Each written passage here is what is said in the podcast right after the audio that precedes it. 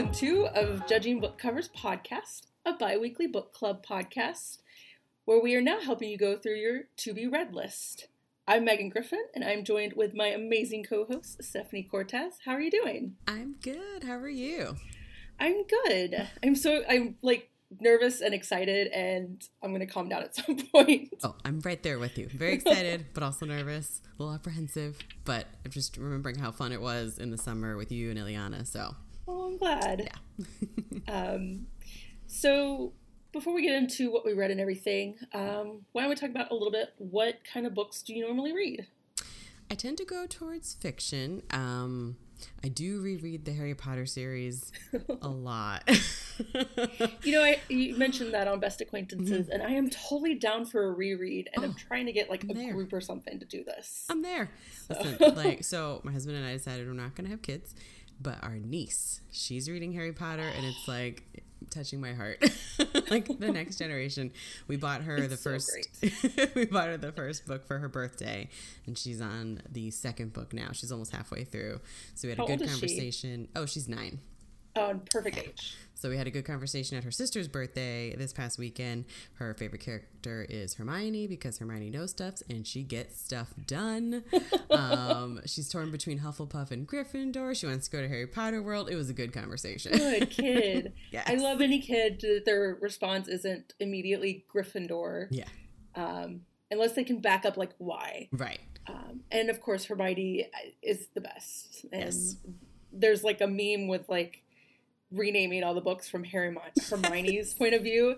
It's my favorite thing. It's so good. I've seen that. she did make a point too to say that Slytherin was last for houses. Of course. Yeah. Ask um, her in a couple of years when she's a teenager. Right, see how right. she feels. or yeah. um, so I've reread the series a few times, um, but other than that, usually fiction. Um, but I'm very excited to see what new books I discover. I'm up for any genre, any author, anything. yeah. Yeah, I was looking back recently through what I read last year, um, specifically for podcasts, and how many different things I was like, I never would have picked this up. Mm-hmm. So I'm really excited to see what we get for this year. Um, and the first two books we kind of picked, so um, it'll probably be March before we're like, give us something we don't normally read. Yes, give us something new. So the first book we picked uh, was The Power by Naomi Alderman, which I'm really hoping is how her last name's pronounced, um, which was on your to be read list. Yes. Um, I think I'm going to just say TBR because I keep wanting to say to be read, which is not right. Plus TBR is a little shorter. TBR works. Yeah. Um, so how did it come up on your radar? So it's kind of related to the Exorcist television show. in a way. okay. Um, basically, I'd posted something on Facebook after watching an episode of The Exorcist, which is amazing. Everyone should go watch it. Um, I don't know if it's coming back for a third season. I really hope it is. Um, but I had posted, there was a scene where this guy was bothering the person who is uh, possessed, you know, drunk all over her and pulled the line of I just gave you a compliment, you know, and oh, I God. being fed up was like, you know what, demon, if you're gonna possess this person, come on out and handle this guy. and then the demon did. so I posted something on Facebook about like maybe if more guys got their jaws broken, they would start treating women like people or something like that. And a friend of mine commented and said, "Have you read The Power by Naomi Alderman?" And I had not. So I went online, pulled up the description, and was immediately on board. so shout outs to Kaylin for suggesting this book to me because I loved it. yeah, it was a little apprehensive going into it. I had it, um, I think all the books talked about it, which is a Book Riot podcast where they talk about the books that are coming out that week. And they talked about how it was like the next Handmaiden's Tale and anything that's the next whatever, I tend to be like, no, I'm good. Like yeah. that's it tends to mean that something's not good, and so they are thus trying to talk it up. Um, but I looked at the reviews, and for the most part, they're pretty positive. And anything that's actually negative is more like, this isn't my cup of tea, mm. rather than like, this is really bad. Yeah. So, um, so yeah, I'm really, really glad we read it. Um, everybody I've talked to to try to explain it, I'm like, it's a dystopian. But wait, wait, wait, wait, wait, because everybody, you know, is instantly like, oh, it's got to be young adults, and it's like, no, no, no, no, no, no. Especially if it's me. So. Oh, you? What is what does that mean? Apparently, I read too much young adults. may or may not have also come up on Best Acquaintances. not for me.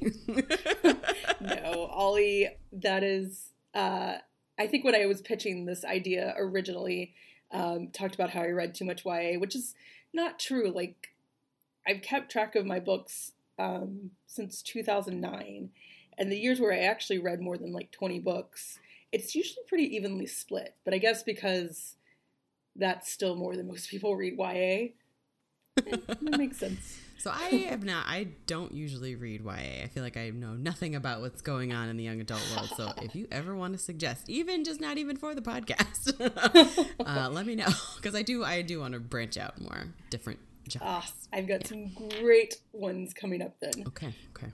um, there will not to be.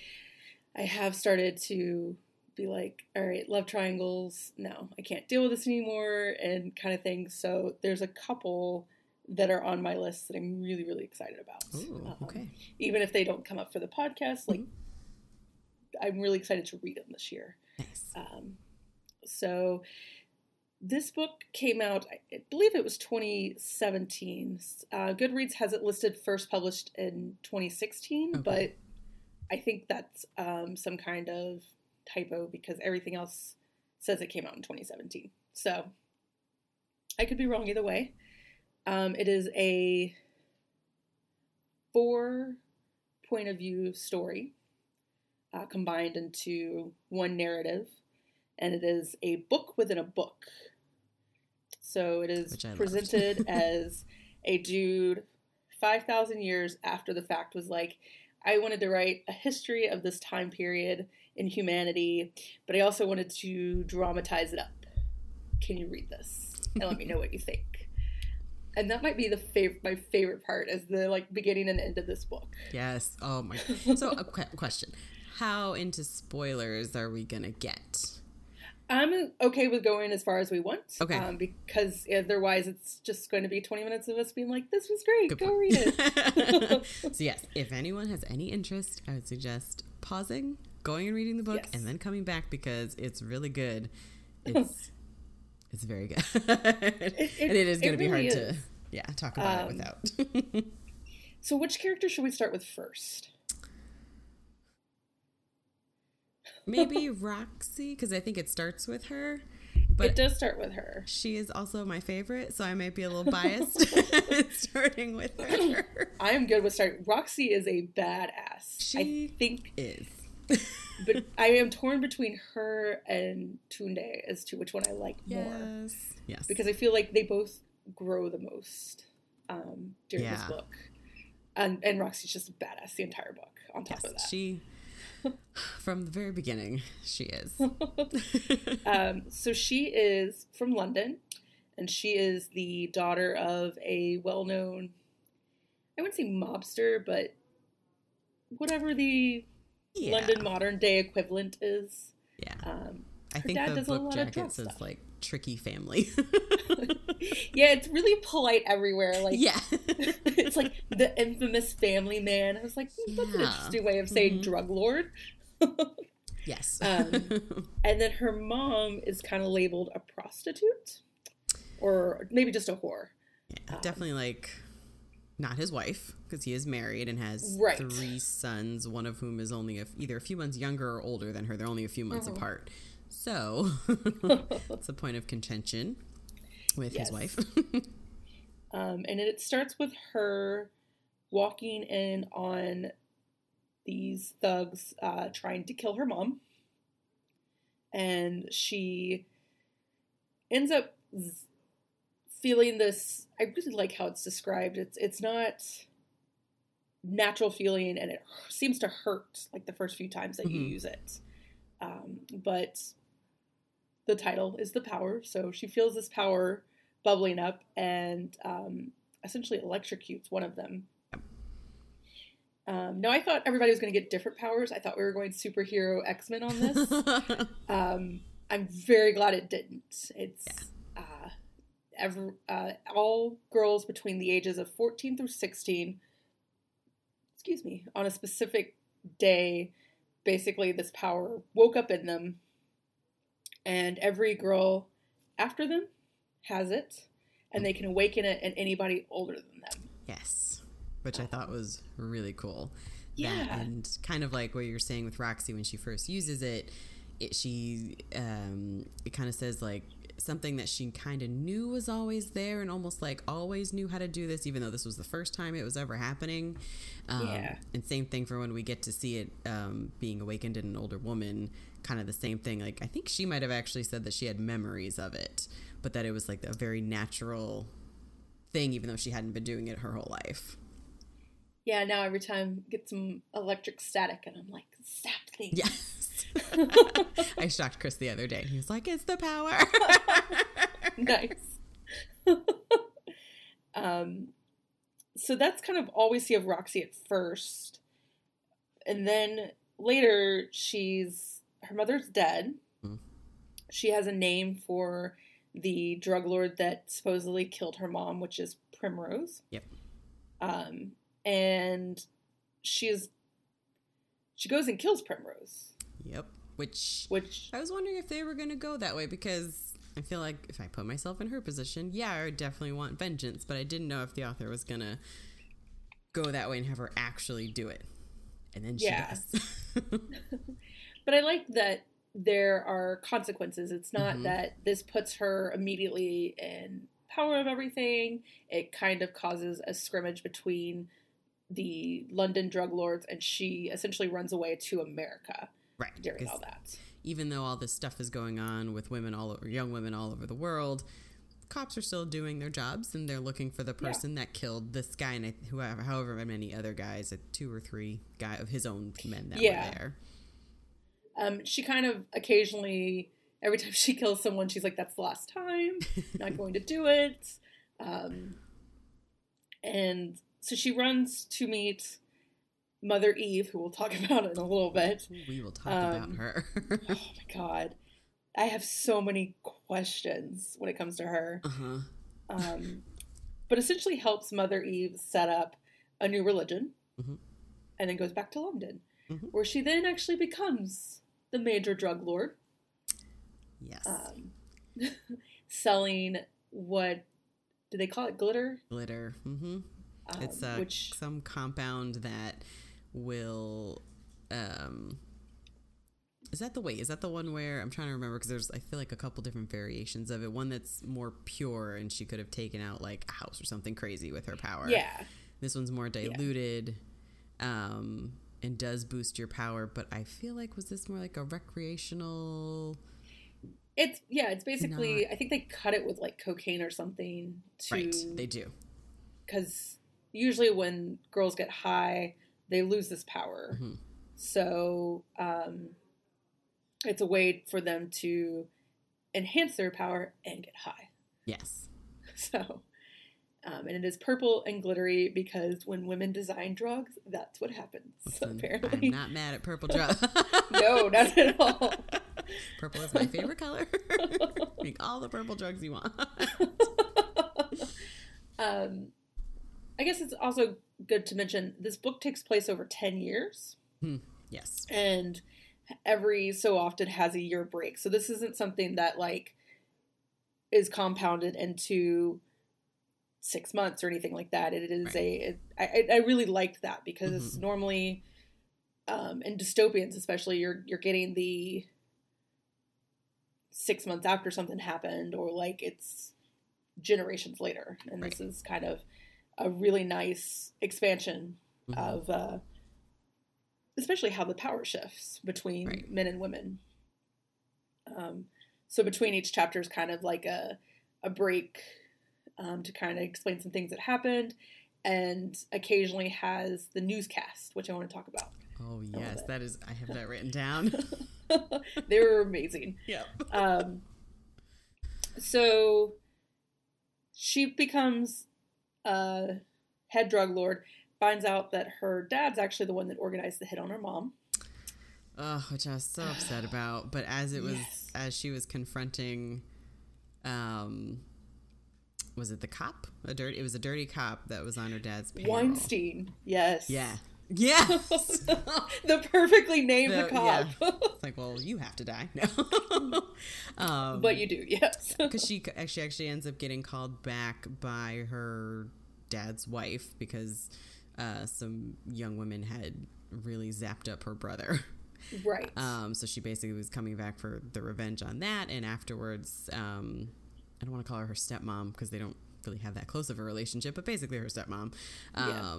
kind of apologizes for never really liking her, but Roxy's like, you know, I get it because my mom, you know, I get it. Um, but she said, I think her name is her name Barbara. yeah. Barbara. She says you should really be the one to run everything, not Ricky, the son. Um, and she gives her the books that has like it's a whole ledger. It's got all this information, and that's how she finds the cop who Primrose had mentioned before she killed him. Um, so she goes to confront him, and then he re- reveals that it was really her father. And ugh, And she doesn't kill her father, which is great. Like she recognizes that having him alive is more valuable Mhm. to keeping the peace in her status than Right. than killing him. right.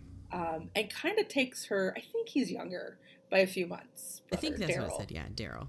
Um, under her wing, Mhm. um, and kind of shows him the ropes, which I really liked until Darrell became an asshole. Darrell. I was, I because he went with her to confront Weinstein, you know, and then Yeah. and to confront their father, and he was basically just like Roxy, what do you want to do with this? So I, I liked that, you know, but then it was really just kind of an ulterior. I saw it as like a great, you know, we're a weird, messed up family, but Yeah, we're family, but we're so I've got right. your back. Yeah. but it And wasn't. no, no. it was all a Uh, ruse. He then tries to steal um, this. So they call the power. It's like a. It's a basically like a skin tag or a Mhm. skyne, I think is what it's called. Um, which I kept messing with my collarbone because it's apparently around Yes. the collarbone.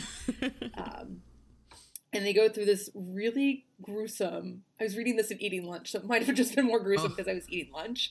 Um, where they talk about removing her power hmm um, and putting it in her brother, Yeah. and which a whole plan throughout the whole him and their dad. yeah.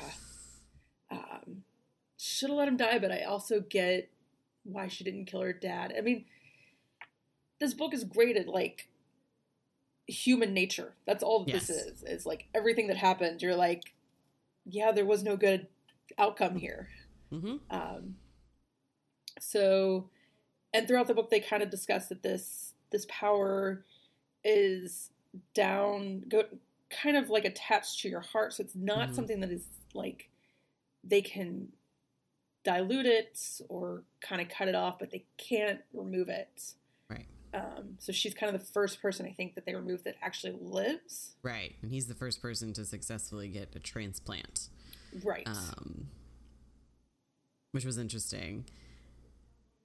Like, just trying to steal the power back, kind of thing. You know, even the table, Yeah. sort of. um,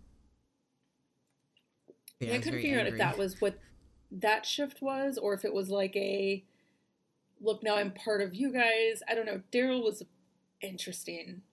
I think Darrell. I, for me, I think I just looked at Darrell like he just wanted power. Um, maybe he thought he would have gotten the business if Ricky hadn't, but because Right. Roxy has this physical, you know, edge on him, this power, that that's why he got kind of elbowed out of there, out of second place when Ricky got hurt, um, and he wanted his Damn spot second back. brothers. Yeah.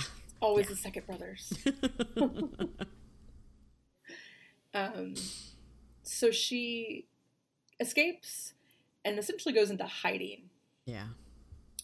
um, until she meets up with. Um, I just forgot his name. Tunde. Yeah. Um, and I, do we want to talk about their whole thing now, or kind of like after his Um, shift? Yeah, maybe we go back to talk about him Okay. and how he ends up there because he goes Yeah. through some things too. Yeah. yeah. Um, so she basically helps him escape mm-hmm. from. So during all of this, there's a war that started. Yeah. Um, and essentially the Middle East. And they're trying to get out of this war torn country um, and seeing all these horrific things that are happening. And she helped, well, theoretically helps him escape. Mm-hmm. Do we ever find out what happens to him? Oh. Like, I finished the book and was like, did we ever see what happens to him after he gets put in the car? Um, I don't think so. I don't think we do. I think it's implied he's killed. But really, oh, um, I feel like I need to yeah. look because I. we'll go back to that during his, or he's in the trunk, and she seems to really be the person seemed to really be working with and for Roxy. Yeah. So I, um, and then whatever, then what happens next with Roxy getting back to find her brother? I kind of thought, okay, so he must be okay. That must have really been an ally of hers. Well, gosh, I hope. Yeah, I we'll, we'll come back to that. Yeah. But for her, she yeah, she goes after her brother. Who by that point has been killed. Which um, I that part that part got a little a little violent. A little, yes. A little bloody. But I had to reread it a couple times because yes. I was like did he kill her? yeah. Oh, yeah. But I was so um, angry at him for taking her power in the first place Yes. Totally supported them literally tearing him apart. Yes. He basically is at the drug factory trying to enforce that he's in charge. And by this point, like, men are not allowed to go around without a woman protector, a woman guard. And he keeps saying, like, my sister's my guard, but she's been missing forever. Right. Um, so he he's getting messages from her, and everything yeah. he's doing for the factory and everything is per her orders. And the women that work there are questioning him. They don't necessarily believe him. No, not at all. Yeah. Um, and he hasn't let on that he has this power now right. um, until an army uh, woman shows up. Um, they're trying to find the location of this this drug factory. Mm-hmm. Um, he finds her and beats i mean with the, the power like beats the shit out of yeah. her for a lack of a better term um doesn't kill her but it is very clear like she's not okay right um in right. the end and the, and afterwards it, he seems very proud like, of himself of right he's like i took care of business um, and he's expecting, I guess he's expecting the women to at least appreciate what he's done or give him some kind of props for it. And they are all pissed. they could tell yes. they're all very angry. And then they start chasing him because they see it. Yeah. They see that he's um, using the power um, that up to this point only women had. Um, so they chase him. He runs, but they catch up and they they tear him apart. They do. Like quite literally. They, yeah, they tear the sky the skein, the the power thing yeah. on his collarbone. They tear that off, and then I think they may tear an arm off. I don't remember, but they tear him apart. yeah, they are. Uh, up to this point, like there are some guys that have had it, but it's like a very small percentage, mm-hmm. and whatever power they do have, it's nothing right. compared to what like the weakest woman has. So yeah, Roxy finds this out and then kind of makes peace with her dad. Um, yeah, do you think they are sitting talking, and she's explaining that she's fallen for a guy? Does she yeah. kill her dad? I know. I was going to ask. Do I thought you that's think who she was talking to. Because oh, they're totally... talking, and she says something like, I should probably kill you. And he's like, Yeah, you probably should. And then she talks about how she met this guy, and he's like, Oh, yeah. grandchildren? He's so excited. And then I think it says they finish their drink before they go down, because I think he was on it, they were sitting on a balcony. So it doesn't actually get answered if she oh. kills him, if she doesn't. So I assumed a bomb went off at that point. Um, but maybe she did kill him. But the world maybe exploded totally, basically before yeah. she could. Yeah, I could see that. Maybe it's just left open ended yeah. Maybe he's not done with his manuscript. um, but she is the badass, doesn't care what anybody thinks. Um, in the sense, like, she's intelligent and kind-hearted. It's just mm-hmm. she's kind of grown up with a bad life, so yeah. it's it's a good balanced character. She's also very um, strong. Like when we talk about yes. Mother Eve, one of the things Mother Eve has thought was like she's a soldier. She, she is a warrior. Roxy, meaning mm-hmm. Roxy, um, to help her, to help Mother Eve. Um, so I like seeing her have that amount of power because I think even at the beginning when she's first showing her dad and her brothers what she can do before they even attack Primrose, um, they talk about she talks about how she has more power even than the other girls in the neighborhood anyone else that they've seen like she just seems to somehow have a lot of power and then when darrell yeah. steals her power he says something like it's something like um, this is like he's shocked at how much power there is and no wonder she always looked so smug and so satisfied with herself yes. every time she used it yeah like she's she entirely knew. yeah like, she knew how strong yeah. she was like i think it could be debatable. I think she was stronger than Allie or Mother Eve, but I think so. Mother Eve can control it better. Right. It's like yes. the only difference. Yeah. Um, so yeah, it's kind of hard to talk about these like not separate, but it's also hard to talk about them in any kind of chronological order. Right. You'd have to bounce um, from this character, this character, this character, and yeah. back to do it chronologically like that. Um, so the second character we're introduced to is Tunde, I think, um, who is a Nigerian kid at the time, um, who is doing what all Nigerian teens do and hitting on a girl. Mm-hmm. um, and decides to, like, they're at the pool and she's kissing him and feels something weird mm-hmm. and kind of is like, no, I'm not into this now. Yep. Um, which was not the day that the power started, but it was like right before. Right before I don't know. It was yeah. kind of hard to tell with his timeline. Um, but he right ends, before. Uh, yeah, and then she kind of disappears after that point. Yeah.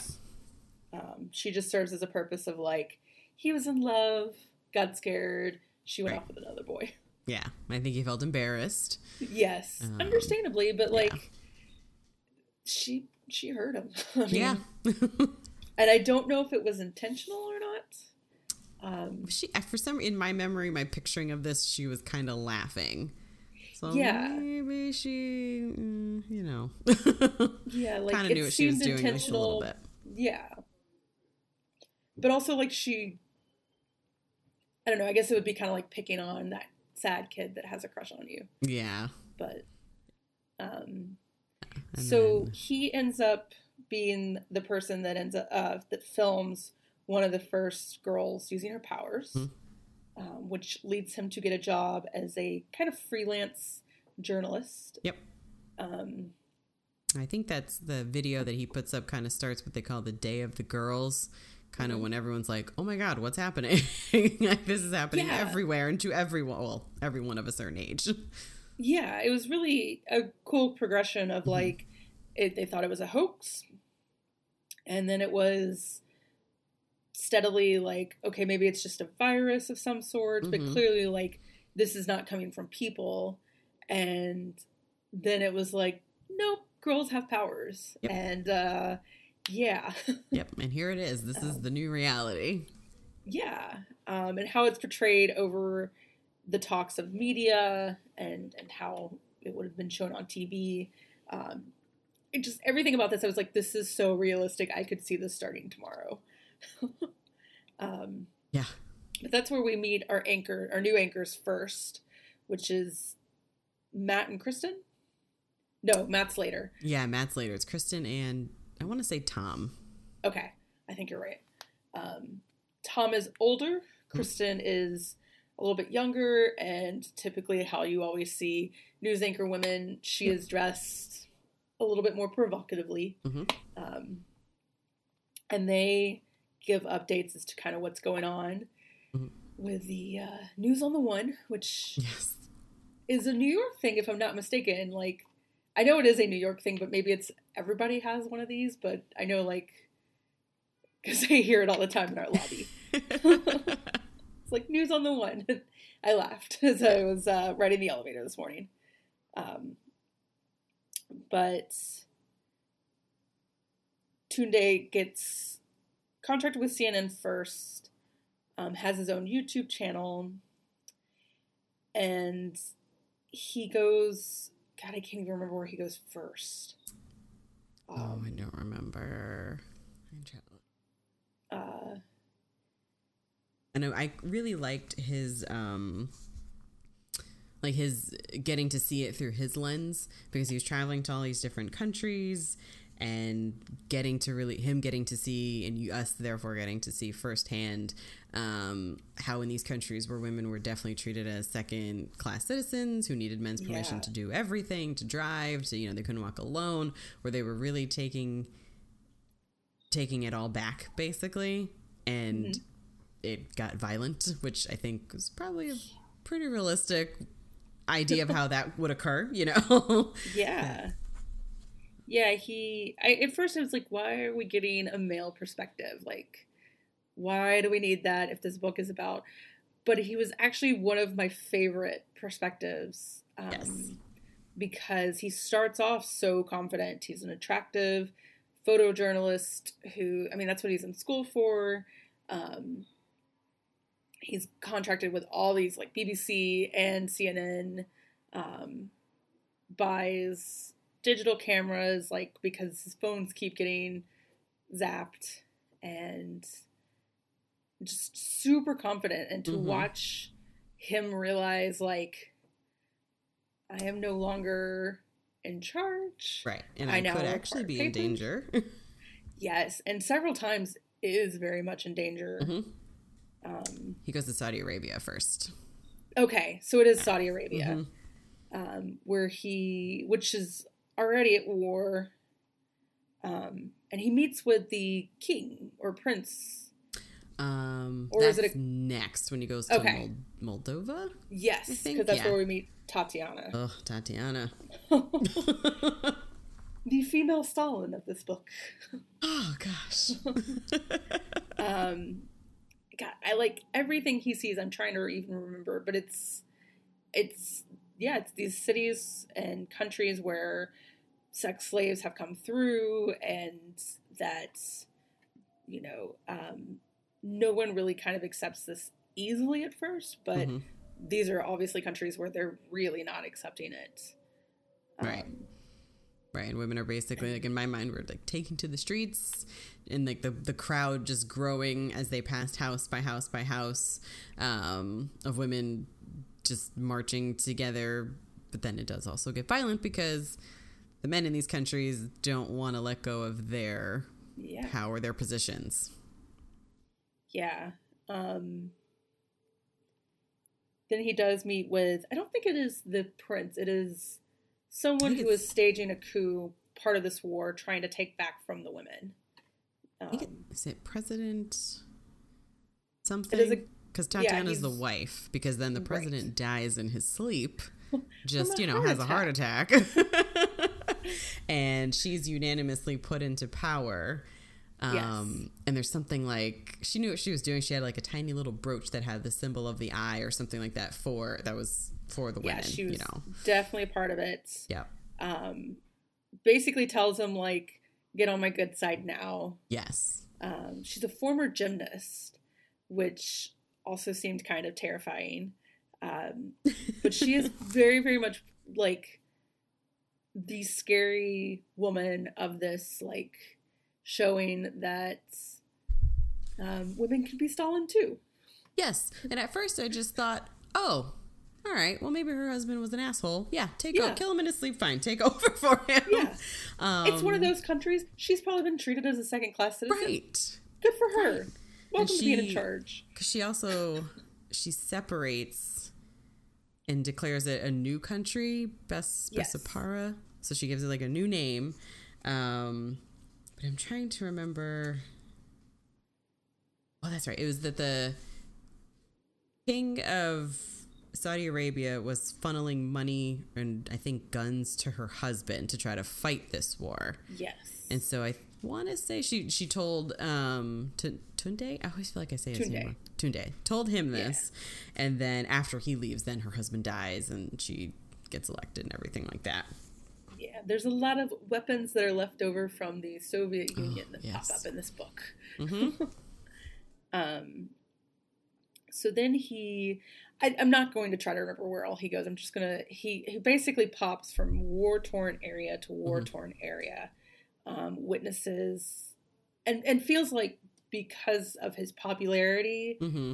and who he is, like he doesn't have to worry about his safety Right. until I think a lot of the women was it that they kind of knew him or knew that like that he because when he first goes on his first trip for CNN, he runs. I think he doesn't he like meet a woman and shows her he has no weapons. He's just here to to capture it all. So he kind of sticks with her, and that's how he kind of gets out of that. And it somehow it kind of gets out that he's the the journalist you can trust as a woman. That he's not yeah, like a guy who's gonna you know he's just there really to capture it all.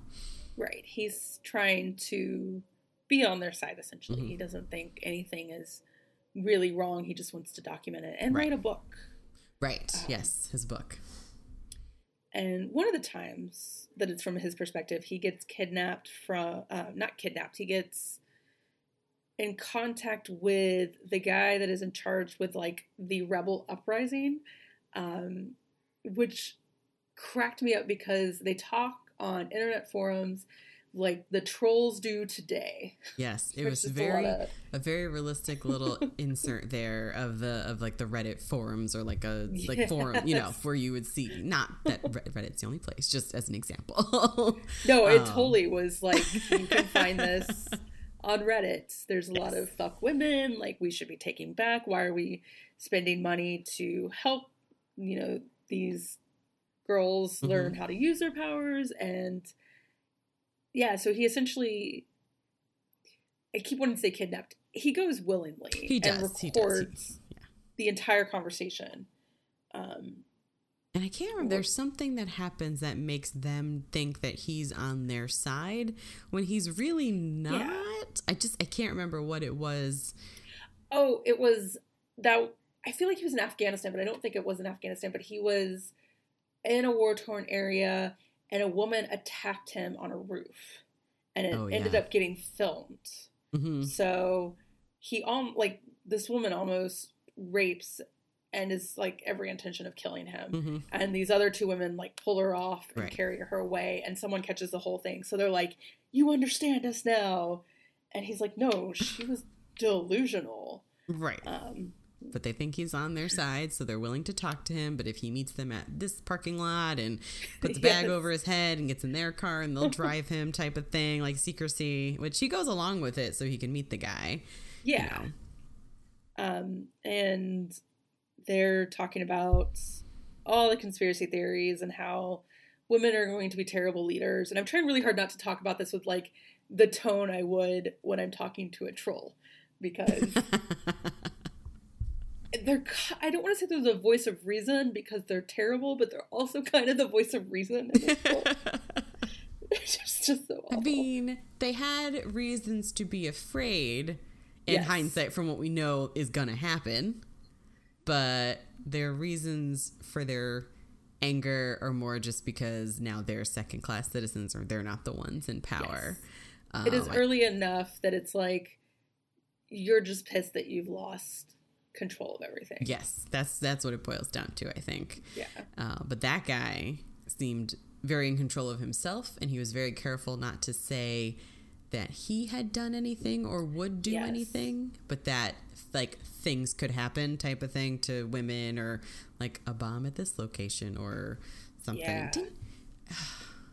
I think It was they also invited Tunde to like a I'm just gonna call it a men's rights like march type of thing because something was gonna happen, and he Yes. did go film that. I can't remember if anything did, because he saw so much. Right. It's like what didn't happen. Right. um, because we really do see the the horrors of everything that happens kind of through his eyes. He there's like a, a I don't want to say the climax, but maybe it is where the four voices of the story are all invited to Mhm. Tatiana's castle, where she's sitting in a throne. It's Oh. great. They're With like, like, she- furs and a Yes. dress, like a fancy, fancy dress, just lording And- over her kingdom.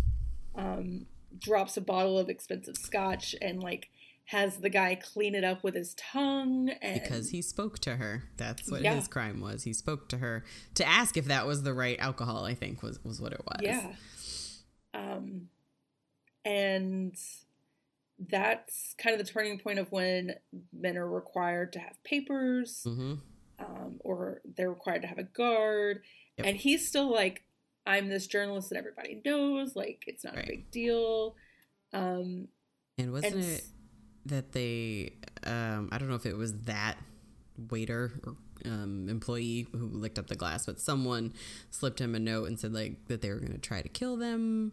Um, asked him to not leave, like him as a journalist to not leave and to, you know, so he could kind of, you know, report on their story about what was happening to them, to the men in this country.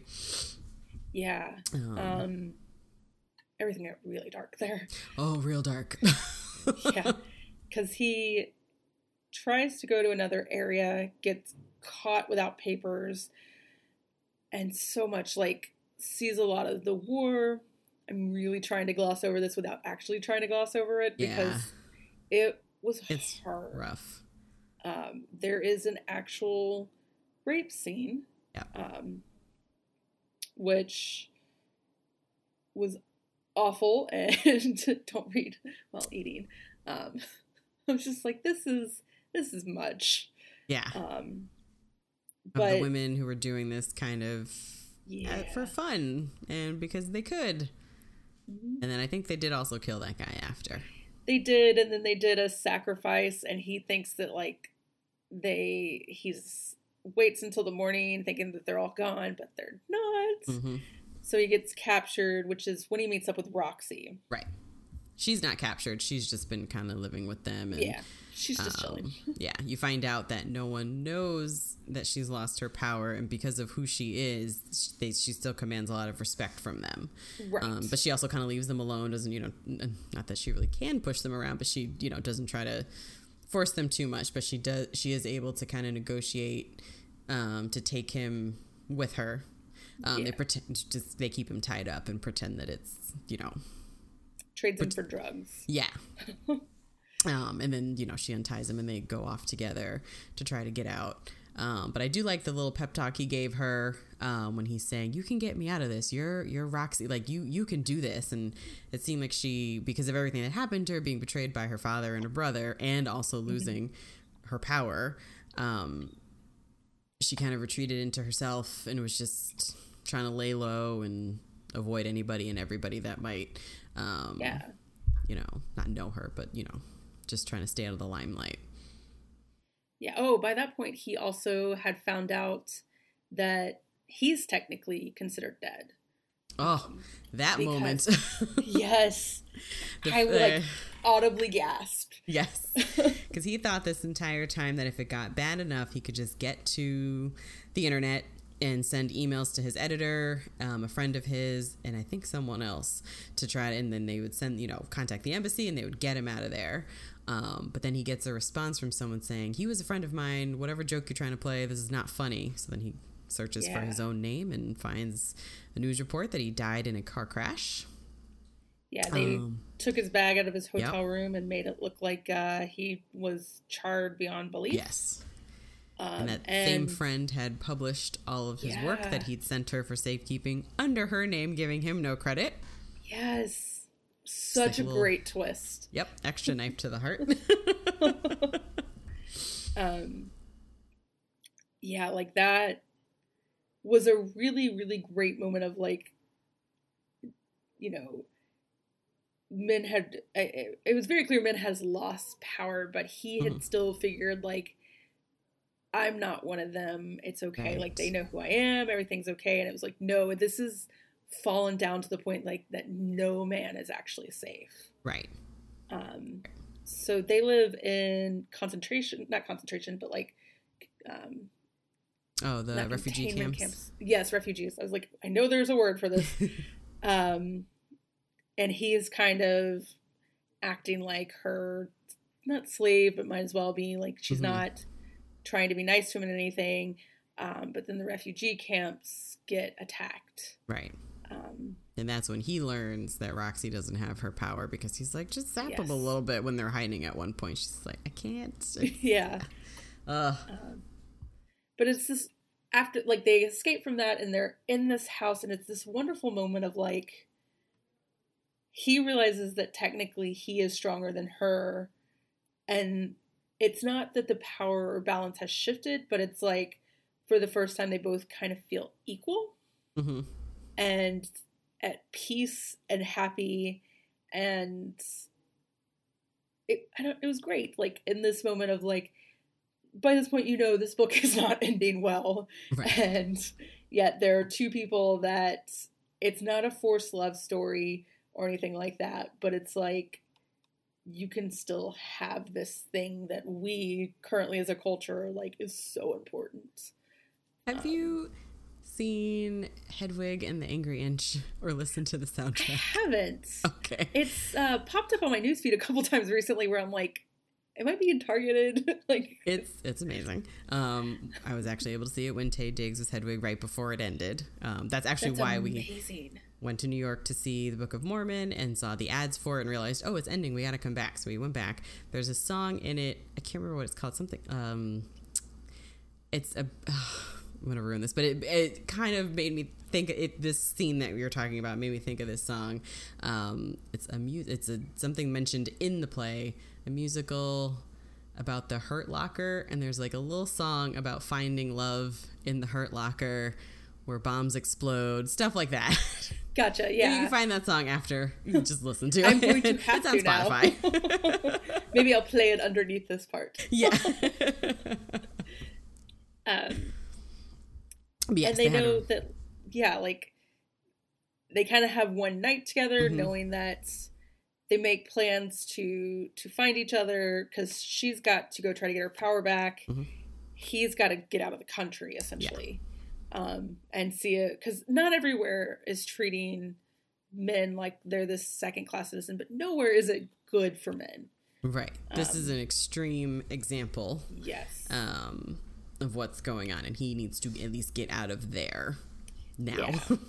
So she says she's got someone in a stewardess hat that's going to come and pick him. He's going to ride in the boot for eight hours and get over the border. Um, and then they'll meet up. She gives him like a bunch of numbers. She's like, when I get what I need, like these are people that'll be able to find me. Mhm.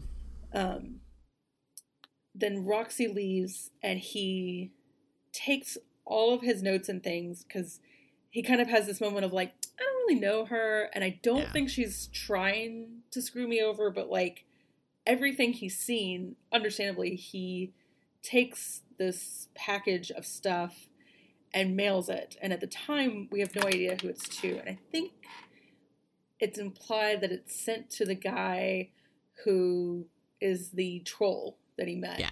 Like the king Um, troll. And so I couldn't figure out if it was one of those things where it's like, if this actually made it to the post, because it sat at the post for 30 days before the dude picked it up. So if it was one of those things where he would get it first if he was okay, or if, I think he. I feel like he just mailed it to mail it, just to get the information just out. to get it out there. So even if he does get out, it's also out. Yeah, and then obviously if he didn't get out, the information would still, you know, get out Right. there. Nobody makes it out of this alive. There is a nuclear attack. Like, just sorry, spoilers, but like nobody Yep. makes this out of this alive. But it'd be kind of nice if they got back together before Yeah, they died. if you've read it, let us know what you think. yeah. I like to think that they meet up at least one more time. I hope so because Yeah. while he, you know, is prideful, it's still he's a good person. Like he's just you know, he's not trying to spin it in any way. He's not just a reporter. Um so yeah. Yeah. Um should we do Margot or Mother Eve? Margot is probably the easier one, so we can Yeah. go to her and then dive into Mother Eve after. Go to the easier one. Um, was fairly easy. Yeah. She um I also like I like the I like the different characters that the author chose to show this new world through because you got the reporter yeah. on the ground, um, you got a girl with an with immense power, and then Margot is she a mayor at the beginning? She is. Governor is higher than mayor. I, I, don't know why I always get that backwards, but yes. I do the same thing every time. um, so you get to see the government side of things, like the legal government uh, response to yeah. the power. And also, like, how this power can be woken up in older women because mm-hmm. she gets it from her daughter, Jocelyn. Right. Um, who she didn't know has had it until she gets sent home from school for accidentally using it. Yep. um, which it's it, I couldn't figure out if we were supposed to like Margot is not really a good person, right? It's Like everything is for her political gain. It, yes, everything that she does is for her political gain. Even um, how she responds to her daughter having the power and yeah, everything she does, everything she says, it's for her political gain. But she does say that the because she does end up running for governor, right? Um, her reasoning for it at first, anyway, is or what she says is she wants to do it for her girls because she also has a, another daughter, younger daughter, who mm-hmm. hasn't yet exhibited the power at this point. Um, but she wants to do it for her daughters, but it's I think it's really more for herself. Yeah, she deep down, she's like deep down inside. I know it's because I want to stick it to whatever the governor's name is, Daniel. Daniel, um, who's a, you know, a tool towards her. I enjoyed the parts about how she's like, you know, if I just zap this table, he would, that would be it. You know, my hands are underneath, yeah. no one would ever know. exactly. Um, but she doesn't. No, in that moment, yeah. She does later, yeah. Yeah. um, she so while she's in power, we get to see things like they create a test to see who has this gene. Um, it's particularly for women over the mm-hmm. age of 16 um, to see if it can be woken up because I don't think there's anybody under the age of 16 that doesn't get it. It may be weaker, but I think it's pretty much guaranteed yeah, You just may have different because her daughter doesn't have as much power as Roxy or right. as much of or even as much control over what she does have. Like well some days she'll have it and you know it'll be like a normal amount. Other days she has absolutely none. Right. Um, so definitely does vary um, from girl to girl. And they try to imply like her inability to control it also relates to like her sexuality, which was weird. It's like I don't understand this yeah, leap. They did. Um, and I still don't get that leap. It's a very. I wish Jocelyn had been explored a little bit more, but mm. we did need to see what the, the government was doing. Mm-hmm. Um, she convinces them to open training camps um, to teach, have these girls learn how to use their power and everything. Um, otherwise, it's just going to be chaos and, and everything and most of these girls then get contracted out to armies when they're older, um, especially if they are more powerful.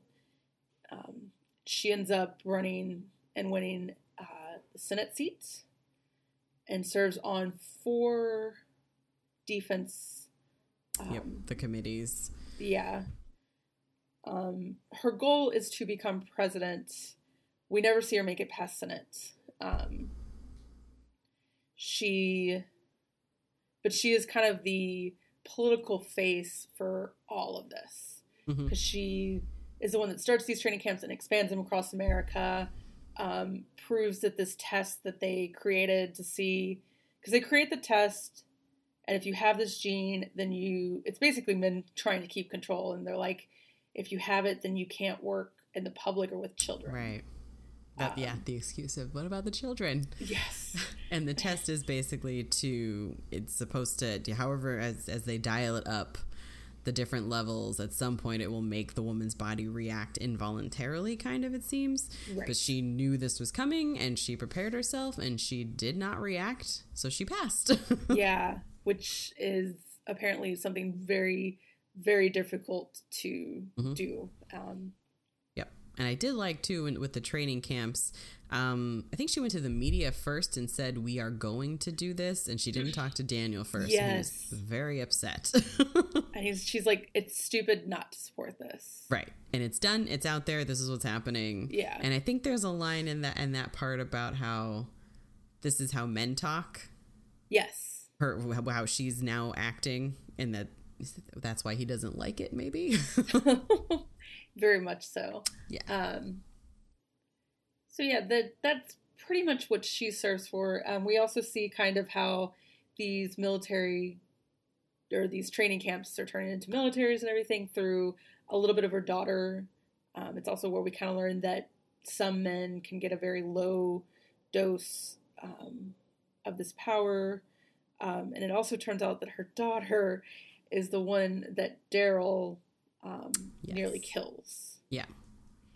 because the last we kind of see of Margot is her finding out that Jocelyn has been severely injured, um, and kind of realizing like I might be a shitty mom. and the reason for Jocelyn being there was her reason because um she I can't remember how she got this tip, but it was that this stuff was happening and it was being allowed to happen. So she could take pictures or something. She could say, "Look, mom, I know what you're doing, what you're supporting. Let me go and live my life, or I'm Yeah. sending these pictures out there to the world." Uh, oh, because she had reconnected with Brian, the boy who had yes, the power yes. where when they first met um, her mom eventually convinced her to dump him to break up with him um, said that you know her people did like a background check or whatever and he's one of the trolls in that forum who uh, hates Which- women Did they fake it? I couldn't quite figure out if they faked his post or like pretended that this was him and it really I- wasn't. thought they were pretending it was him there was something in the way it was written when margot was talking to her daughter that i was like oh so he Yeah. didn't do this at all Yeah, it was kind of like I just don't want my daughter dating someone like this. right Um, she also Margot can afford to send her daughters to college, but if you do Oh, time yeah. in the army, they'll pay for it. So she kind of forced both her kids into the army. because it And looks her better younger- for her Yeah, and her younger daughter actually is quite powerful and Mm-hmm. is also all on board with this. Like Jocelyn is just kind of a beta woman. um, and she's being used by her mom. yeah. It's it was very like House of Cards. Everything I do and say Yeah. is just for my own gain, but I'm saying it's for us Exactly. type of thing. Yeah. Um, Margot also briefly meets Tatiana yep. during the big uh, dinner thing. Hmm. Um, talks about how she must have learned how to be a president from watching American mob movies Oh, that's I right. I forgot She's about like, that. on a throne. Um, yes.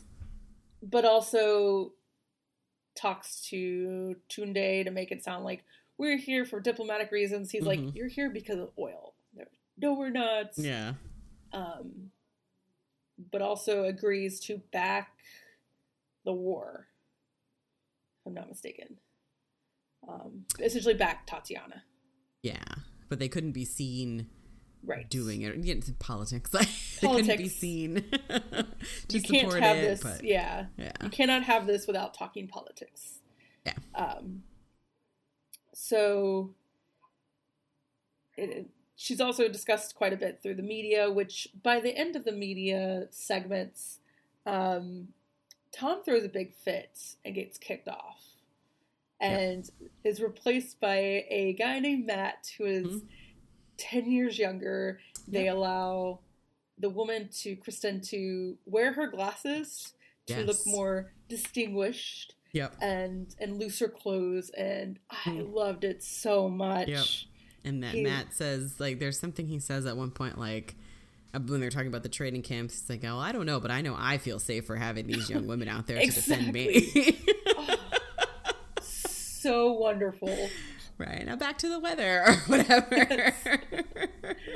Uh I mean, it is so subtly done that at 1st I Mhm. didn't read and then I was like, wait a second, what did I just read? Right. Yes, I did the same thing. like putting it over the 10 years and it's such a subtle change until you're suddenly like, oh shit, we're in a war. And I just, it's just so well done. Yeah. Um, so then we have, so we've had the powerful, we've had the the viewer, we've had the pol- politician. Now let's talk religion. It is cool. Okay. Let's, let's brace ourselves. Or So Allie. Allie Montgomery, who becomes Mother Eve. Um, she is one of the first to get her powers and has the most control over Yes. it. Um, she practices on her own, yes. doesn't tell anyone, and she kind of hones her power um, she by herself, Yeah, well, except for she has a dark horse that I still don't know if it's mental illness or if it's God. some Or- kind of greater force talking Yes. to her. Yes. And guiding her Yes. as well, and encouraging her. So she I don't is know. I'm very torn. she's in a foster home and this voice pops up after her mother's died and so she assumes it's her mom, hmm which I was like, "No, no." Cuz it's like, It's "Are you mom? If you want me to be." I was like, "Nope. No, no." because your mother would not answer that way. no. Um so she kills her foster dad who is I thought he was just abusing her, but I think he was actually assaulting her. Yes, he was, and his wife would sit downstairs with the polka music or whatever on to drown it out so she didn't have to hear it. But yes, Because- he was. She thought Allie deserved it, and it kept her kept him from being out trying to find another woman. Yeah, he's a real piece of work too, Mrs. Montgomery, whatever. Montgomery, Taylor. eventually Miss Williams, I think. yeah, something like that. Um, so Allie kills her foster dad and escapes, Yep. and runs to an eventually to a nunnery. Um, the dark force, well, the voice kind of pushes her until she ends up at a nunnery where all these other girls are starting to kind of come as their Mhm. families are kicking them out. Um, she changes her name to Eve and kind of makes up a bullshit background story for her. Um, until the voice essentially tells her to. I'm trying to remember exactly how her. She bonds with one of the sisters Hmm. because one of the nuns is all like, "This is devil's work," Yep. and one of The them's other like, one "Yeah, wants to help them and keep them safe. um, yeah." Um, I And there's there's a lot of conversations between her and the voice. yes, um like when it's like when she before she kills her foster dad she asks the voice like is it now is now the right time and she's like go for it you know the voice says go for it um and then there's a conversation about where Allie wants to feel safe and the only way to feel safe is to basically take over the place yes. um like so that's she- kind of her whole goal is like she just wants to feel safe. Right. But then the only way to feel safe is to take things over, basically to be in charge. So she's going Right. to take over the nunnery, and then it escalates from there. Yeah, she starts baptizing girls, and Mhm. there's there is like a starting point, and I cannot exactly remember what it is, um, but ends up baptizing and starts preaching. I think it's with the girl with with the seizures, maybe, where Yes. she's because her she has honed her powers so much that she can kind of feel inside of someone to know which buttons to push, so to speak, to stop the seizure or to you know. For this particular girl, it stopped the seizure, and she came out of it very quickly. Instead of where usually when this girl would have a seizure, she'd be laying down for the rest of the day, resting. You know, wouldn't be able to get Right. up. Whereas she kind of so they looked at it like she Eve cu- cured her, Right. um, and then it turns in then it starts into the baptisms and she does other curing you know works for other girls too. Yeah, because I mean, I think they do use like I've only done physical therapy a little bit, and they didn't do it to me, but they will use electrodes hmm for like muscles and stuff. So again, incredibly realistic. Yes. um, so she gets a, fo- a following and starts expanding, and is basically preaching like there is one God. You don't have to change your religion, but instead of focusing on the men taught in those religions, look at the women that have been discounted. You know, instead of praying to Jesus, you should be praying to Mary hmm um, and all throughout all of them. So like, don't change who you are. Just realize like the mother is pissed and wants you to actually worship the correct people. Right. Um, and then she meets up with Roxy, Mhm. who gets her set up with money. Basically, like people want to give her money, but she doesn't trust banks. So Roxy kind of helps her set up Cayman accounts and all that stuff, um, so that they can actually truly expand um, the religion. And there's a lot of conversation with the voice. Yes. um, and the voice keeps changing like it'll she'll ask like who are, are you mary and if you want me to be Right. it's like are you god and i don't know i like to, i think she's just mentally disturbed but I. Th- that's what I was leaning towards. Um, there's no other there's no other like weird fantastical thing in this book other than like girls getting powers right. um because it talks about like being the voice that told him to not bring forth a king during daniel samson samson or Dan- i don't remember or the book uh, Samuel, where Yes. they asked for a king. They said, "Well, this is this is what's going to happen if there's a king. Basically, you'll all be slaves." But they still wanted the king.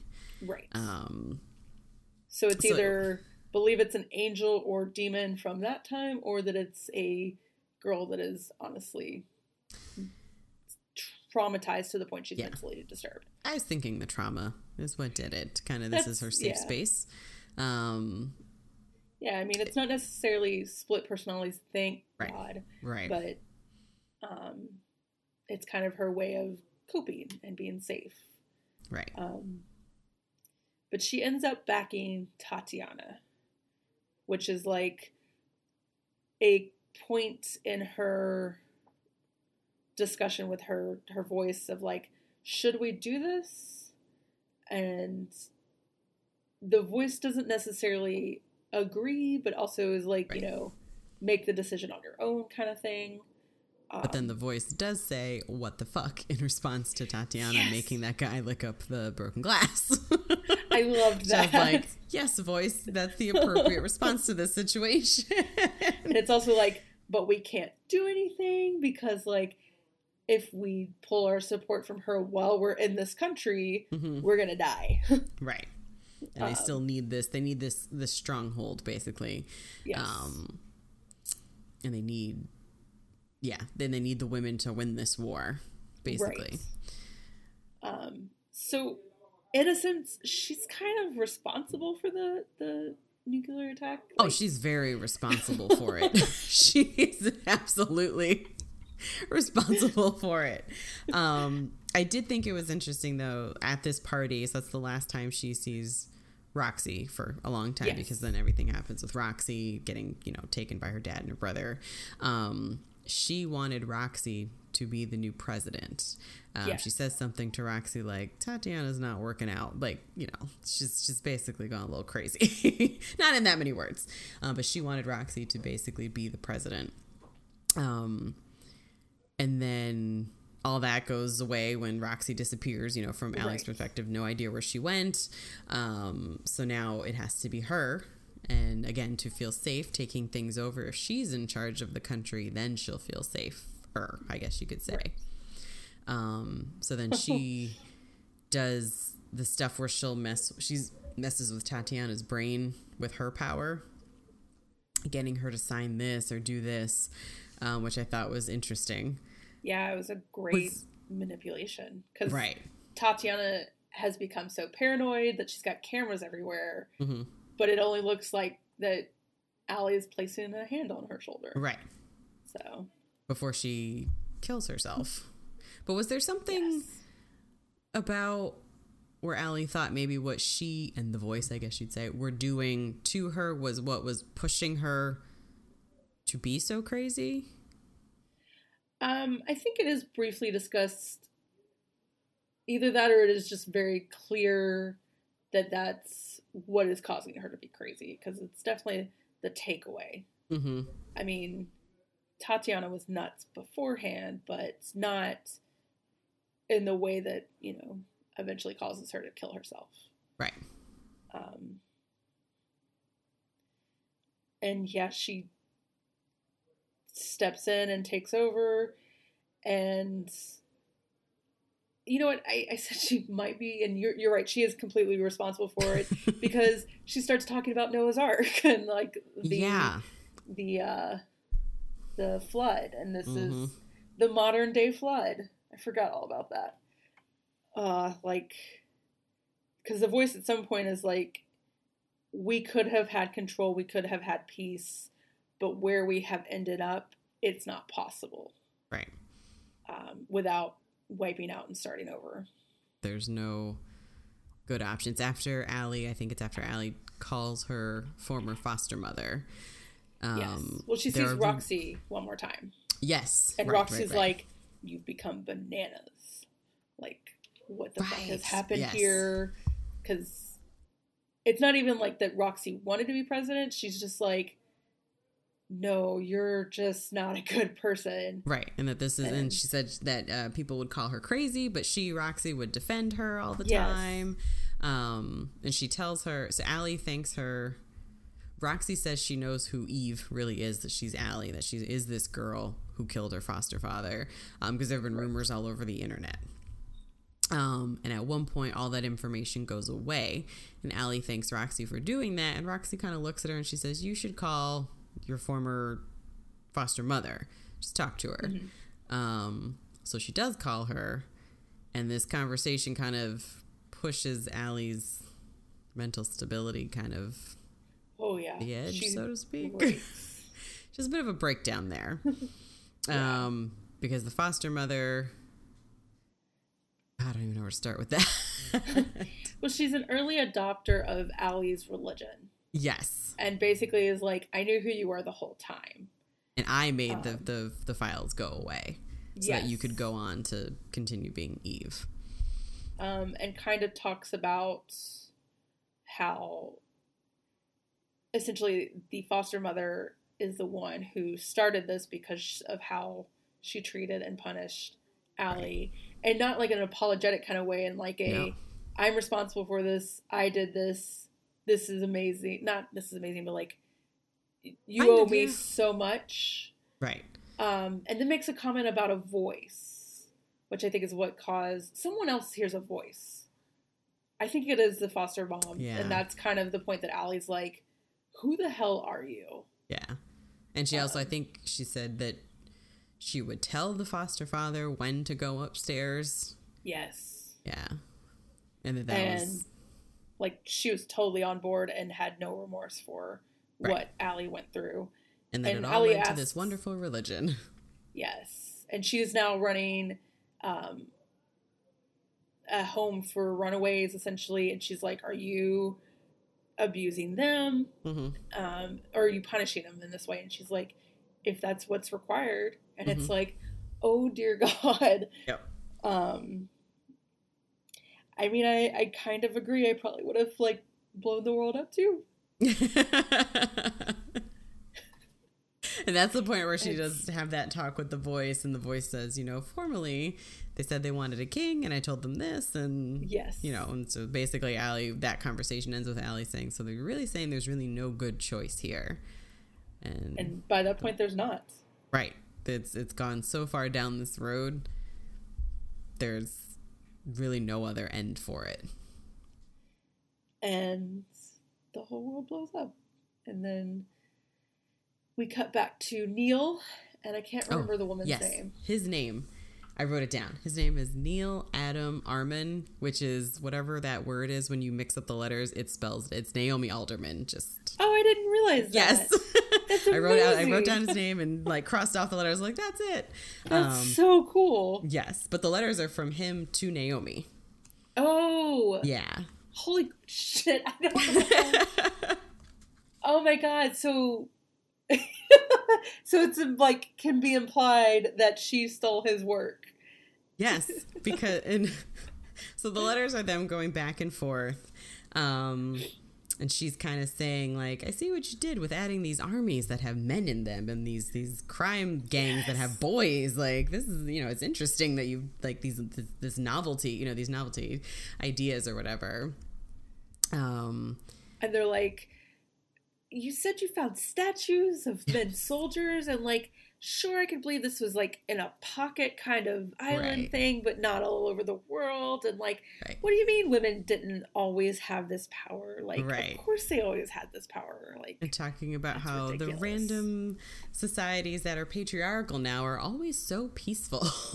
yeah, like men wouldn't have been that bad. They're just so understanding and stay home and take care of mm. the babies and like I don't know where and and the letters read like so apologetic from the man and mm-hmm. so condescending from the woman and yes. it's so but it's not like in an overbearing kind of way. Right. Oh i love it. I totally missed that it was he was writing to naomi. Yes. I didn't do the name thing until t- earlier today. I was like wait a minute. Your name's neil. Hold on I mean, we do need more women driven literature and things mm-hmm. like Beauty Queens by Libba Bray is another one where that's Lord of the Flies from a women's point of view. But she's right. You know, most of the times these things are written where, like, if women are in charge, things are going to be better. And it's like at the end of the day, we're still human. We're still corrupt as hell. Like, it's not going to be better. Right. I've been thinking about that about does the power corrupt or is it that and like a combination of in this society um, where the women gain this power that what they do to men is kind of like a big fuck you for all of the years of treating yeah. women so terribly like well now you can't go out in public by yourself or you can't drive or you can't yeah. do this in that what because not every country was that severe but you know right um but it's true like if women suddenly took over could they forgive and forget, and a lot couldn't. And it's debatable if a lot should. Right. And would men be able to accept such a shift? I'm going to bet no, no, on that for no. most. no. I don't mean to offend anybody, but um, I don't think it would go over that well. no. I mean, even when men feel like it's more balanced or anything like that if you it's the the analogy of like how much do women talk in class and where men think that mm. women talk for the most part when it's actually closer to equal or they still view it as no it's men view it as equal when it turns out that women aren't talking like a quarter of what the men do and then it's like women talk more when it's actually closer to equal Mm-hmm. Um, but it almost always is that men are still dominating the conversation. Yeah. Which go listen to podcast with like both, and you'll see that that's pretty legit still. Yeah. It, yeah. I mean, I have a couple favorites where they are hosted by men, but it is yeah. nice when there are women hosting. Very nice. Um, Shout out to Lady Pod Squad. If you follow that hashtag on Twitter, you will find primarily women driven podcasts and hosted podcasts. So I'm gonna go do that. Just a shout out. Yes. I'm not on Twitter much, but I will look for There's that. There's a Facebook group. I'll invite you to the Facebook okay. group too. Um so yeah, like I do like the aspect of like women aren't necessarily better, mm-hmm. nor are we the forgiven, forgiving, weak, meek, second class citizens that right most literature makes us out to be. So there was yeah. there was some tweet and i this is terrible because i don't remember any of the specifics but it was basically in response to either a shooting or some other act of terrorism committed by a man where someone tweeted something about how women have never done things like this. And it was like i kind of get what you were going for but women have done and do have the potential to be just as violent. Right. we're not like you were saying like these meek just you know sitting there quietly twiddling our thumbs um, second class citizens who would never raise their voices or get violent or get angry. Um, i think that was one of the things i really liked about this book was the anger that Tunde was seeing when every when the women were taking to streets, particularly in those countries where women were treated very poorly, that their anger had come to the surface, but now they also had this power to back it up Right. and weren't afraid to. And it, kind of the the group uh, strength in numbers because they were all joining together. The only thing that I felt like it was missing was the reaction of women, particularly older women, who it wasn't getting awakened for. Um, Mm. and like the aspect of did they side with the women? Did they side with the men? Were they considered weaker women by the women who had the power? You know what I mean? Yeah, like there's no yeah. discussion of if there was anything involving that, uh, which was the only drawback of this book. That Mhm. the main at the end, I was like, that is the one thing I wish was explored. That's a Um, good point. we haven't actually talked about where the power came from. It's Oh, right. um, it's uh, a nerve gas was used a lot during World War II, and it is essentially coming from a vaccine that was used. That you could put this in drinking water, and like a small amount would vaccinate essentially a ton or like villages and everything. And then it got into the fish, and suddenly fish were bigger and everything. And as they ate it, like it took a few generations to get Right. in, um, and that awoken something that was already in our DNA. Because there was discussion of like, did this exist thousands of years before? Um, and we kind of lost it or didn't no longer have a need for it. Yeah. Um, I also really like there's no dates. So Yes. Like the the first letter from Neil to Naomi, it says like October 27, but there's no year. yeah. Um, Um, when they get the invitations for the the party, yeah, Mhm. and things. There's no date, so it's not a, like it could be modern day. mhm. It's at least if not now in the future because they do discuss smartphones and YouTube. Yeah. and YouTube, which gets taken down at one point. Oh yeah, that's the yeah. When he go when he's in Mol- Moldova or no, it's that other country by that point, Bes- Bessapara. Yes. Um, and he goes on the internet. I think you, YouTube's not there because they were controlling the internet. Yeah. They took down what they didn't want their people to see. Yeah, he had videos of Tatiana um, torturing or whatever these these servants and sent it to CNN and they were like, "There's no story here, but thanks." And Yes, to a few other people, and he was like, "Fine, I'm going to put it on YouTube then." Right, because Um, more than just CNN passed on, it was a couple different outlets that Yeah. said mm, we don't really see it. It's like, oh, you don't really see the story here. Okay, Yes. Someone's in control now. right. Either that, or I also thought like were his emails intercepted and they sent them Oh, back. You know what that's I mean? Like from someone in that country. That's very true. Um, but then I guess because his emails too, when he was trying to call for help, basically, I think those did go through because yes. she responded saying, you know, he was a Yeah. friend of mine. How dare you? Yeah. Um, How dare you hack this account? Like, right? Yeah. Um, so yeah, neither of us have read anything else by Naomi Alderman, um, but I'm now fascinated uh, by her other books. Yep. Um, I'm I trying definitely want to read her other books. She apparently wrote a Doctor Who one. I'm now curious about that oh. too. Sorry, I was looking at that. I was like, "Is this really Doctor Who?" It is, in fact. Um, particularly, I don't know if we discussed it. I know we discussed it before. I don't know if we actually discussed it on the podcast. Uh, that her book um, "Disobedient" is becoming a movie. hmm So um, that was before. Yeah. yeah, And I It's did see Smith where they apparently got some company got the rights to the power to turn it into a television series, which I would love to see. That would be very exciting. if they do it, they need to keep. This is a very diverse book. Um, the Ally is biracial.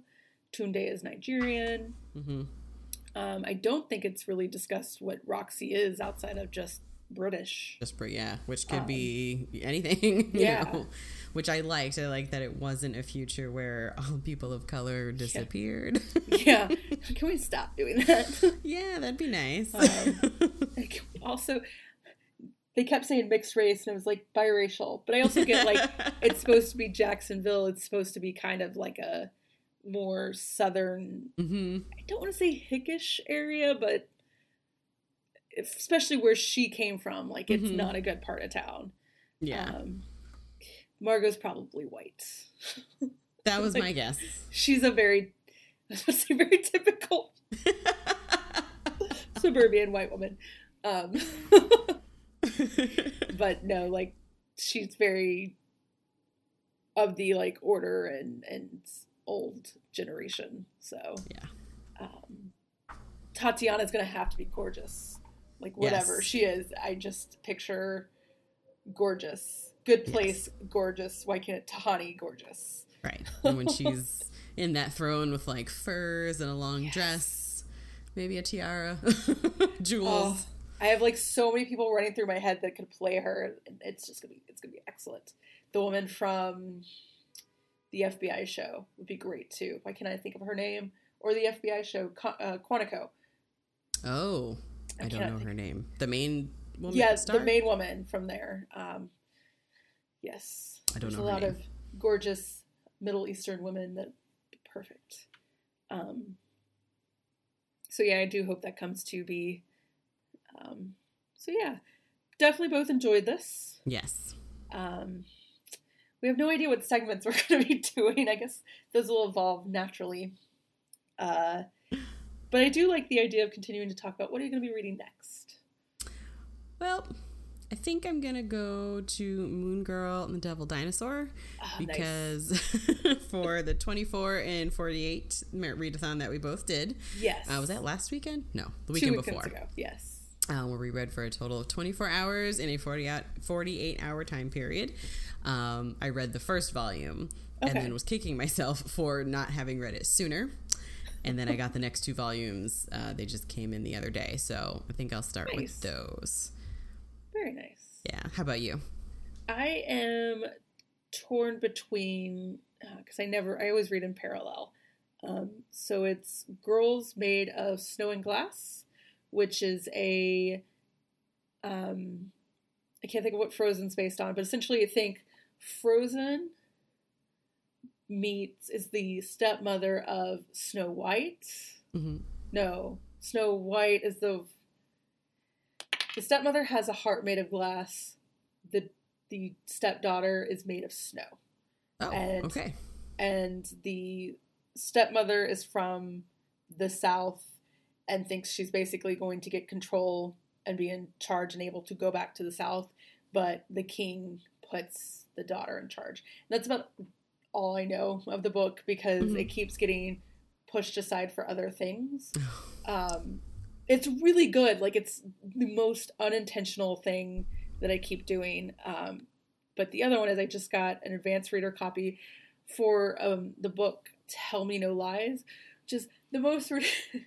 it is. I apparently love the trope of like celebrity somehow falling in love with like a regular girl, which is like very weird because it's not what I want. It's not like I'm like, and I secretly hope a celebrity does this with me. It's just a trope I kind of love.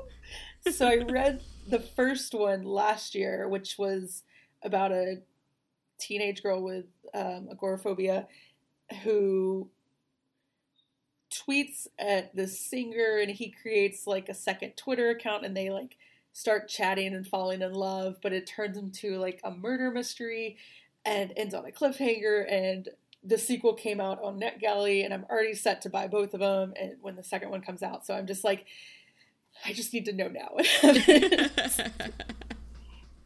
so I got that like two days ago and actually put down the power because I was like, who's dead? Yeah. like I can do at least read the first chapter. Who's dead? and uh it's it's silly. It's never going to make any literary merits, but it's a trope I love so much.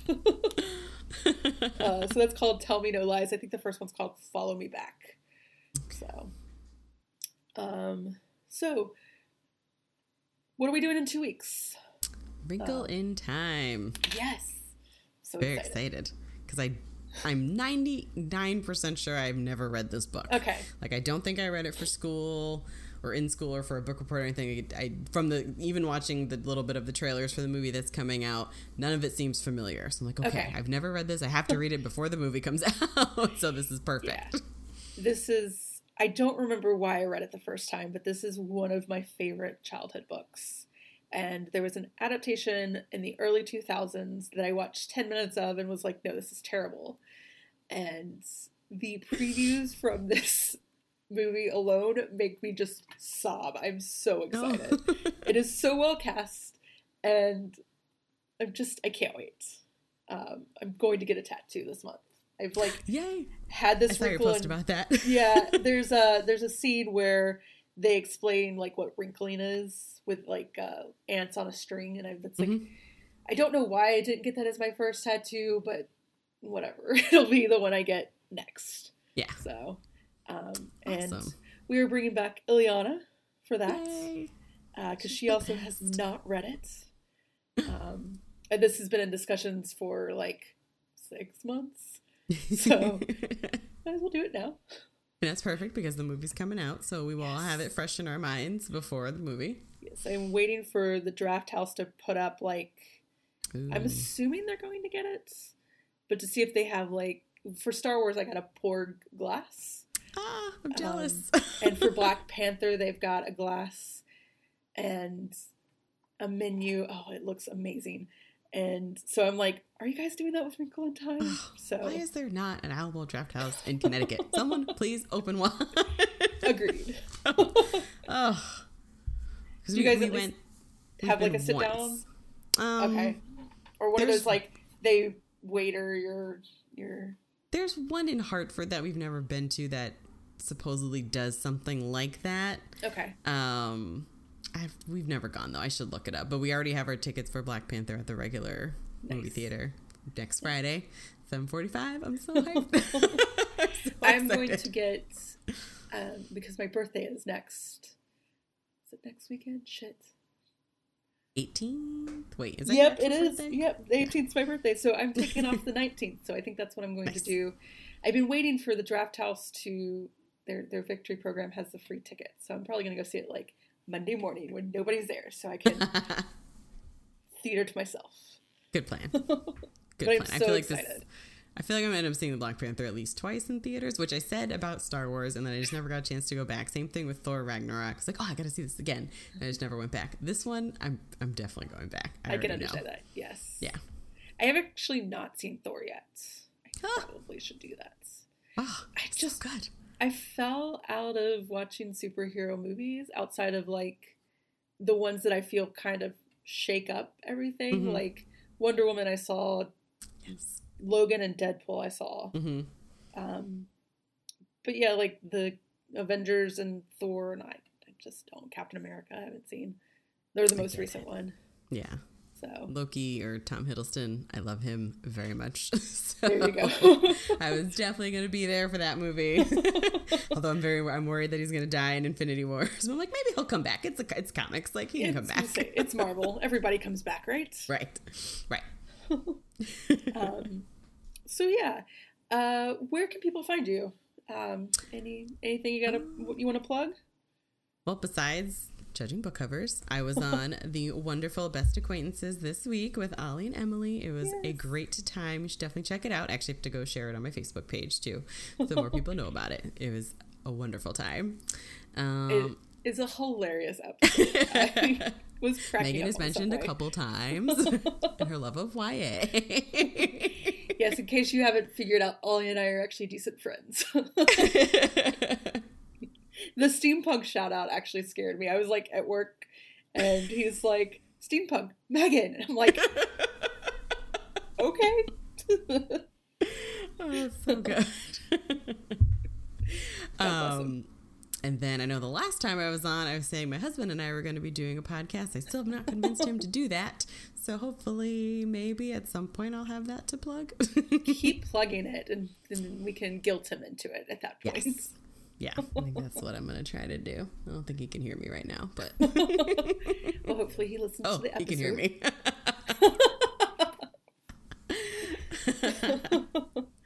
um, as for me, I host two other podcasts Fabulous Retellings, um, which is a fairy tale based podcast, and then Handbook for Handbook for Mortals, uh, which is a chapter by chapter read of Handbook for Mortals. Um, that's all I really can say about that.